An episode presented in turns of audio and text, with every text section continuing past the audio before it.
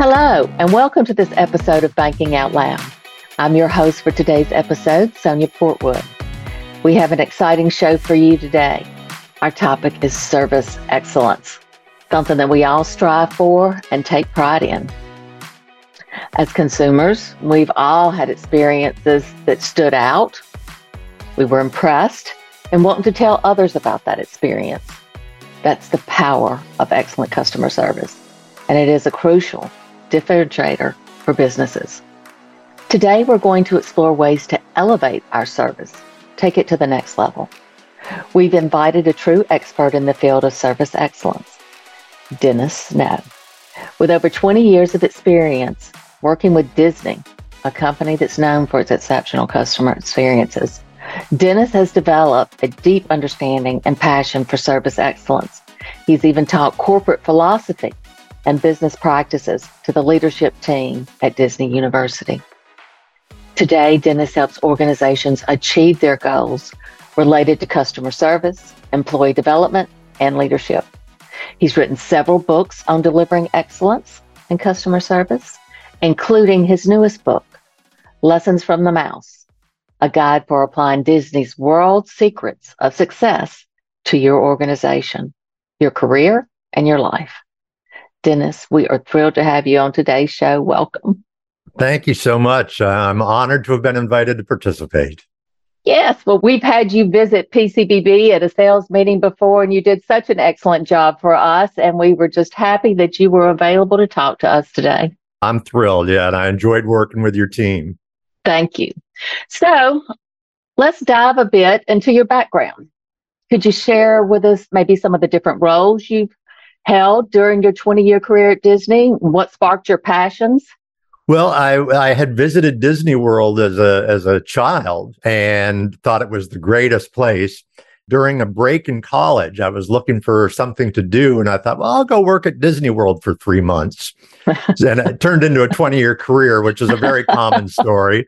But my first job was actually working on the rides at, at Disney World. So I was a, I was a ride operator on the front lines. Uh, got into management in the early 1980s and managed different locations around Disney World. They have a division called the Disney University, which is the internal training arm of the company. And I was involved with that for several years and managed part of that division. Then we spun off a division that did training for other companies that wanted to benchmark best practices with Disney. So I started a division of that and managed that for, for several years. After 20 years at Disney, I started my own company where I help organizations with delivering a world class customer experience and speak at conferences and do training sessions and so forth all around that whole idea of, of customer experience. That's that's really my my passion. So that's what I've been doing now for the last 24 years. And I love every minute of it. That's great. You've been busy for sure. Yeah. So tell me, when it comes to successful customer service and the strategy, what do you believe are the key principles? Well, there are four things that I really focus in on that I think are at the heart of a service driven organization. Number one is to look at everything through the lens of the customer. We tend to look at things through our internal lens. So it's important to flip that lens around and look at the, the experience from the perspective of the customer. What are they going through? What are their challenges? What are their needs? What are their wants? So seeing the experience through their lens. Another principle that I focus in on is pay attention to the details because everything speaks. And that's a phrase that's really important. Everything speaks. Every detail from the appearance of a branch to the user friendliness of your website to the, the tone of voice of somebody that I'm talking to on the telephone. Every detail is either enhancing your bank's brand or it's detracting from the brand. So that's the concept I call everything speaks. Another thing that I focus in on is the importance of creating moments of wow. And I stress that moments of wow because sometimes I think we, we focus on how can we create these big, grandiose wow experiences, which are great when we can do them, when you can really do the big wows. But the magic, I think, is in the, the little wows. You know, remembering customers, thank you notes to them, you know, following up after they've had an issue. Because the point is little wows add up. Think of the, the lifetime of a customer working with a bank. It doesn't have to be the big things, those little wows. And then the fourth one that I think is critical is knowing what frustrates customers and doing something about it. I think that a lot of industries, a lot of companies, they, they know what frustrates their customers. They just don't do anything about it. When you're the organization that actually does something about those frustrations to at least alleviate them, you become a beacon of light in your industry. So when I look at what is at the heart of a service driven organization, I find those four principles really rise to the top. That if you're doing those four things consistently, the likelihood is you're creating customer loyalty, which is what we're all looking for. Yes, yes. So I know from my experience, those customers that are frustrated and do express that to you, I've always thought they were so valuable. Yeah. Because if they're not expressing that frustration to you, the likelihood is they're expressing it outside oh, yeah. of your institution and you don't know about it. So I think they are very valuable and it's very important that we listen to those and make sure that we share that information throughout the organization so that we can do something about it. And a really good way to do that is to engage your team members in those discussions because they're the ones that deal with those customer frustrations all the time. Right. So just asking the question of your team members, you know, what are you finding frustrates customers? And in companies that I work with, I always recommend they have a meeting once a quarter with nothing else on the agenda other than what are we finding frustrates the people we serve? If you come up with four solutions to at least alleviate frustrations every year, you know that's world class that's world class and and you're so right too about people will tell others and now of course with social media they can tell millions of people of, about their frustrations. So it's a critical principle. It is. And i wanted to touch also on you talked about looking at everything from the customer's lens. Could you give us some examples of how someone might look at a process they have and do just that yeah. So, for example, let's use a young couple buying their first home. As a banker, you might deal with those sorts of things all the time. You deal with those processes all the time. You know the language, you know the acronyms, and sometimes we fall into processing people because we're so comfortable with the process versus looking through the lens of that couple that might be buying their first home or buying a car and there's there's excitement about it there's some nervousness about it you know there's a pride factor involved. And so reflecting that back that you understand and congratulating them using everyday language you know not overwhelming them with the terminology that sometimes we fall into that makes people even more nervous it's just really understanding, okay, what's the customer going through? One of the things at Disney, sometimes people ask questions that seem like bizarre questions. You know, what time is the three o'clock parade is kind of a famous question that Disney cast members get. But when you look at it from their lens, what they're really asking is, what time does the three o'clock parade get here, where, where I'm standing right now? So if you look at it through their lens, it's really a very legitimate question. And so we would train people on, on that. You know, I started out wearing this Captain Nemo costume. It was a submarine ride called 20,000 Leagues Under the Sea. So I would be wearing this little sailor suit, you know, this Captain Nemo costume and guests would come up, you know, and they ask, do you work here? You know, I'm thinking, I'm a grown man, you know, I'm in, I'm in this costume. But what they're really asking through their lens is, can you help me? Can you help? Exactly. Yes. Yes. That's the idea of looking through the lens of the customer is turning it around and making sure we're seeing the experience and demonstrating that understanding through the way we interact with the customer. Right, right, exactly. So tell me, out of all of these principles that you mentioned, which one tends to be the most challenging for organizations to achieve?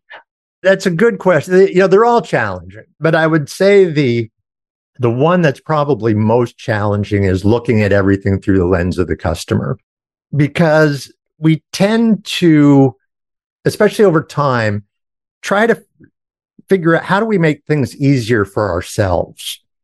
You know, we, we tend to look at our processes through our own lens and not through the customer's lens. So one of the things that I'm a big believer in is journey mapping. I call it service mapping. You know, other people call it journey mapping, but looking at key processes such as opening an account, such as taking out a loan, whatever process it may be. And as a team, map that process out step by step, but from the customer's perspective. Anytime you're mapping a process out and you say, well, now we do this, you have to stop and say, well, we're doing that. What's the customer doing? Mm-hmm. So it's getting your team thinking about these key processes from the customer's perspective. And then once you have that and say, okay, this is how it flows from the customer's perspective, then how do we make each step excellent? What can we do to make each step from the customer's perspective an excellent experience? And that really then takes it from this is an idea to this is a way to perform. This is a way to do what we do. And those become wonderful training tools, accountability tools, etc. So I would say the biggest challenge is, is looking through the lens of the customer. And the way to overcome that challenge is to map those key processes out from the customer's perspective. And then how do we deliver each step at excellence? Right. I remember after you came and spoke to us, we did an exercise on our website where we looked at where customers were coming and making some form of a request. Mm-hmm. And we went through the process based on your recommendation, looking at it through the customer's eyes, and realized there were a couple of steps, especially at the end, where you might leave the customer thinking, well, what next? Yeah. Yeah. That's a great example. You don't want to leave the customer not knowing what is coming next, setting their expectation so they feel comfortable and not in a state of, do I need to do something else? Will I hear from them? Do I need to follow up? Right. What I find is when we do this mapping exercise is we'll find that, you know, whatever organization I'm working with, that some of the steps they're really doing very well. Mm-hmm. But this makes you look at every step. And so, like you said, by going through the exercise, you found a gap. And that's the point. An example of, of not seeing through the lens of the customer that I think that most people can relate to is, you know, you buy furniture and you have to have it delivered to your house. And they always say, you know, give you a four hour window, you know, be there between 11 and, and, and three or, or 12 and mm-hmm. 4 and that's not convenient for you as the customer. That's for their own convenience. They're looking at the process through their own eyes. And so turning that lens around is a real differentiator. It really helps you to differentiate yourself from all of the other options that, that customers have out there for financial services. Right. Well, I want to talk a little bit about responsibility within the organization. And we know it's important for the frontline staff. It's critical for their role. Right. But who else is responsible for this? And could you share some examples of how different people within the organization can contribute to creating a great customer experience? Sure. Yeah. As you said, you know, we tend to think of the frontline folks, but it's the obvious answer is everybody. Everybody has a customer. If you weren't serving somebody, your job wouldn't exist. So everybody has a, a customer. So it may be the external customer but it also may be somebody else within the bank. Many people within the bank, their customers are other employees within the bank. The same principles apply of looking through the lens of the customer. Everything speaks, creating the moments of wow, doing something about the frustrations. The same principles apply from a management perspective. A couple of different things is number one, your employees, one of your roles is setting them up for success. So in effect, they're your customer in in doing that and seeing things through their lens and so forth modeling the values of the organization modeling customer service. Much of my time when i was with the disney university the internal training arm my guests you know they call their customers their guests. My guests were other cast members. And how I treated them would impact how they would treat their guests along the way. Absolutely. Mm-hmm. So one of the things that I always say is never let anybody say, I don't serve the guests. You know, I don't take care of the customers. I don't have a customer. Everybody has a customer. It just may be somebody else within the organization. Right. Now, I know you have a story about housekeeping at Disney. Would you mind sharing that with our guests? Yeah, yeah. Well, it, the principle there that I would say is engage your people in how do we get better. Our people are they are a gold mine of information and how we can get better at what we do. And so in one of those service mapping meetings that I talked about earlier, there was a housekeeper there.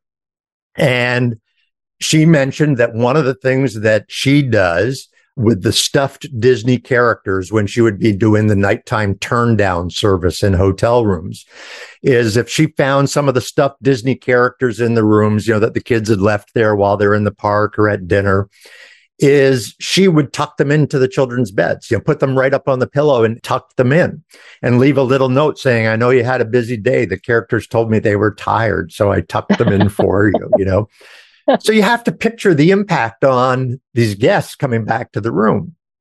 Well, she shared this in, in one of their team meetings and it became kind of legendary and housekeepers were talking about it. Managers were talking about it. Housekeepers now, you know, they might position the characters with playing cards in their hand or sitting around milking cookies on the table, or they would line them up in front of the television set in the room and turn it on. But a couple of key points there is that first of all, it started with an idea. Like I said, our people have these wonderful ideas that often go neglected. We just, we don't even know they're happening. But how do you leverage ideas like that? And that's where having these discussions with our teams and sharing best practices come about is you can mine some of those really fabulous behaviors and ideas and then build them into the process, you know, build them into the training and so forth. So that's sort of a classic Disney example of the power of a very simple idea by a frontline cast member or employee. I love that story. Yeah, yeah, it's one of my favorites too. So let's talk a little bit about maybe something that was implemented at Disney that didn't quite go the way you expected, was not successful and how are you able to identify it? Well, and, and that comes with every organization. Not everything works. Many years ago, they came up with an idea called the Disney Institute. The initial idea for the Disney Institute was to have an offering for guests around personal enrichment, whether it be photography classes, gardening classes, animation, cooking. They created this campus called the Disney Institute. And it seemed like a great addition to the Disney offering. It didn't really work because that's not why guests were coming to Disney World. They were coming down for the entertainment. They were coming for the attractions. So what they decided to do, which really worked out well, was transform the Disney Institute into those business programs that I talked about earlier. And we could incorporate some of those personal enrichment programs into our business programming. And so it started this transition from personal enrichment, which didn't work. Let's incorporate that into our business programs, which were already very successful. And now we have a campus to do it on. And then ultimately, it really became just about business programs. Companies really wanted to benchmark best practices at Disney. So the original concept didn't really work, but rather than just walk away from it, you know, how can we transition it? What can we do to take that initial idea and make it work? Yeah, so it's important when you implement any change that you monitor it for success. Yeah. Yeah. Yeah. And it became apparent fairly early on that that it was just a miscalculation. And we all every I don't care how good your company is, you know, at some point you're going to make a mistake. And so the first thing is, okay, what do we what can we do to salvage it? You know, is there a way to repackage this or to to make adjustments to it before you just abandon it? Yeah. Yeah. I remember another example when we first opened uh, Epcot. We developed these passports where people could go between the Magic Kingdom and Epcot. And before that, it was tickets. Well, these passports you had to wear around your neck on a string. but then, you know, it would rain and they would get wrinkled and the, the ink from the stamps would run. And it just got to be really a bad idea. And so we just had to change it back to a ticket that people could just carry in their pockets. But it was one of those ideas that seemed like a good idea. But when we actually executed, really was not a very good idea. And again, okay, so what can we do to solve the problem? Right, right. So when you're talking about solving problems, tell us, based on your experience, what are the most common organization mistakes when trying to achieve that Disney level customer service? Well, a couple have already mentioned. One is not clearly defining the, the customer experience. One of the things that I think is important is what is the customer experience in our bank supposed to be? I'm a big believer in, in discussing this as a team. What do we want our customers to say about their experience? You know, what are three or four things we would want our customers to say about their experience? That they obviously valued my business. They really cared about my financial future. They had my best interests at heart. They weren't just trying to sell financial products. What is it you would want a customer to say about their experience at the bank? And then, okay, then what has to happen in order for them to say those things? So a lot of companies, a lot of organizations, they haven't taken the time to define, okay, what do we want the customer experience to be? That's really a starting point. I mentioned earlier, developing your processes for your own convenience, not the customer's convenience. I see that one as a mistake all the time. Hiring the wrong people. You know, once you've identified what you want the experience to be, we need to make sure we're hiring people that are wired to deliver that experience. So taking the time to identify what are the competencies of our strongest performers so that we can make sure that we're hiring people that are likely to perform at a at a high level. Another mistake that I often see is that they don't really embed service excellence into their training processes. You know, their training processes are all about technical things, the technical side of the business. Right. And to make sure that you embed those service excellence behaviors into the training and, and that training isn't just new hire onboarding. It's any training that you do on a new piece of equipment, a transfer to another job within the bank, that those service values are embedded. You know, people used to ask me all the time, how long is the training at Disney? And I had to say, well, it's from the time you join the company to the time you leave because you're surrounded by these messages, you know, these service messages all the time. So I think that's neglected oftentimes. And then another mistake that I see is that a lot of companies tolerate intolerable service. They let unacceptable service go. And I always say, never let the coaching moment go. That coaching is real time training. You know, if there's a service gap, you hear about something, you overhear something, you see something that really shouldn't have happened. That's a coaching moment. And that's as good as training gets because something happened and you you address it. And the same thing with recognition. That reinforces those service principles when you see or hear somebody giving great service. Just to take the time to say, Hey, I heard about how you handled that, to acknowledge their performance. That's training as well. Positive reinforcement. Yeah. Yeah, the reinforcement. So, you know, a lot of companies, they just tolerate poor performance and then that just perpetuates itself. And we lose credibility as leaders when we do that. So I would say those are some of the top mistakes that I see in organizations is that they haven't identified what the experience is supposed to be. They design their processes from an internal perspective rather than a customer perspective. They don't focus on the hiring process. Are we hiring the right people? They don't focus on training relentlessly and they allow poor performance to go unnoticed. Yeah, these are all great examples and so important. Yeah. And I would imagine there are some of our listeners here today that are thinking, I love this. These are all great ideas, but this is bigger than me. Yeah. What can I do to go back to communicate this to my boss so that they can communicate it to their boss and we can implement a customer service strategy. Well, hire me. No, I'm kidding. of course, of course. well, there's two things I would say to that. One is to have these conversations with your boss. What we are really selling is an experience. You know, we happen to do it through financial products, but you know, and I know that people have a lot of choices for financial products. So what we have to do is create the experience. And here's some things that I heard on this podcast that help create that great experience. Here's some things about that. And to present these things to your boss, you know, that these are things that we should embrace.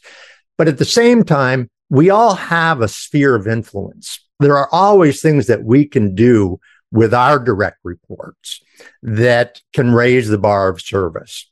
But then your boss, other parts of the bank see that happening, become curious as to how did you do that? How did you make that happen? And that's another way of perpetuating all of this is within your own sphere of influence.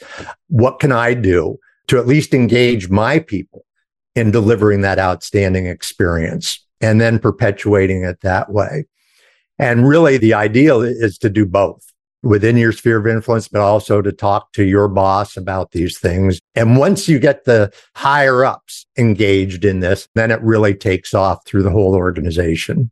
Right. Do you find when you have a customer service excellence program that the employees are happy? well, it depends. Sometimes yes, sometimes no. It depends on their experience. You know, sometimes people roll their eyes. Oh, here we go. Yeah, here we go. They went to a seminar and now they've come back with this new stuff and the flavor of the week. right, the flavor of the of the week. And when you're not around, you know, they're just talking to each other, just wait it out, you know, it'll go away. And so it really depends. All joking aside, what that says to me is we have to be relentless. If we decide to go down this path, we can't let those barriers stop us. We have to acknowledge the likelihood is there going to be some skepticism because probably our people have lived through some flavor of the month programs in their history. And so we have to be relentless and say, no, this isn't going to go away. This is part of what we're going to do. And we're not going to abandon it when it feels like it's not working because at some point it will feel like it's not working. Mm-hmm. We just have to recognize, no, it takes time for our people to see this is really what we're doing. We're going down this path. The Disney theme parks opened in 1955 and they've been relentlessly pursuing this service excellence philosophy since that time. They've never rested on their laurels and say, okay, you know, we can, you know, let that go. We don't need to focus on that. No, they focus on that every single day since 1955. So that's the key is, you know, the word that I like to use is relentless. We, we just can't let it go. Right. I remember my first job out of college. I was working for a savings and loan and I was in sales and they were wanting us to cross sell a product and we weren't real comfortable doing it. And so actually, you know, we may mention it every once in a while. Well, finally, the manager came up and put a sign in front of each one of our face where the customer couldn't see it. And it said cross sell such and such. Uh-huh. I want you to do it to every single customer that comes here. And it was uncomfortable at first. Yeah. But then once you did it two, three, four times, then it became easier and you got more comfortable. You were using your own language and it wasn't a struggle. Yeah, yeah. That's a fabulous example of putting a basic sign in front of you to remind you about this. I love things like that. That's a, a great way of saying, no, this is what we are doing. One of the things for us at Disney, when you join the company, they say one of your jobs is to pick up trash off the ground, mm-hmm. which feels weird at first, but everybody was doing it. It was expected of you. You know, it was non negotiable. And it just got to the point where you could pick up a piece of trash off the ground without even thinking of it. You go to other places and you start doing it. You know, it feeds on itself because it's built into the culture of the organization. Exactly. Yes. Yes. Well, Dennis, what do our listeners need to hear today to sum this up?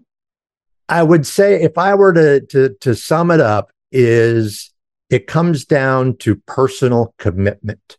As a leader in the organization, you set the tone for all of this. Your people are watching you. They're listening to you, how you talk about other functions within the bank, how you talk about other employees, how you talk about customers. They are taking their cue from you. So think about it in those terms that your words, your behaviors are the model that your employees are taking their cue from you. And so the more you can embrace these things through your words, through your behaviors, the more likely they're going to become part of the, of the culture. One of my favorite Disney photographs, it was probably from 1959. It's a picture of Walt Disney in Disneyland that somebody snapped of him picking up trash off the ground in Disneyland. And it's just such a powerful message to me to, to see this photo of Walt doing what he expected everybody to be doing, you know, that keep the park clean. And so that's the message. People are taking their cue from you as a leader. Walking the talk. Yeah, walking the talk. Exactly. Dennis, it's been an absolute pleasure speaking with you today. Thank you so much for sharing your insights and expertise. I've enjoyed it. This has flown by for me. I hope it has for everybody, but it's definitely flown by for me. for me too. I, well, I think most people can hear Disney stories all day long, since it is certainly is one of my favorite places to visit.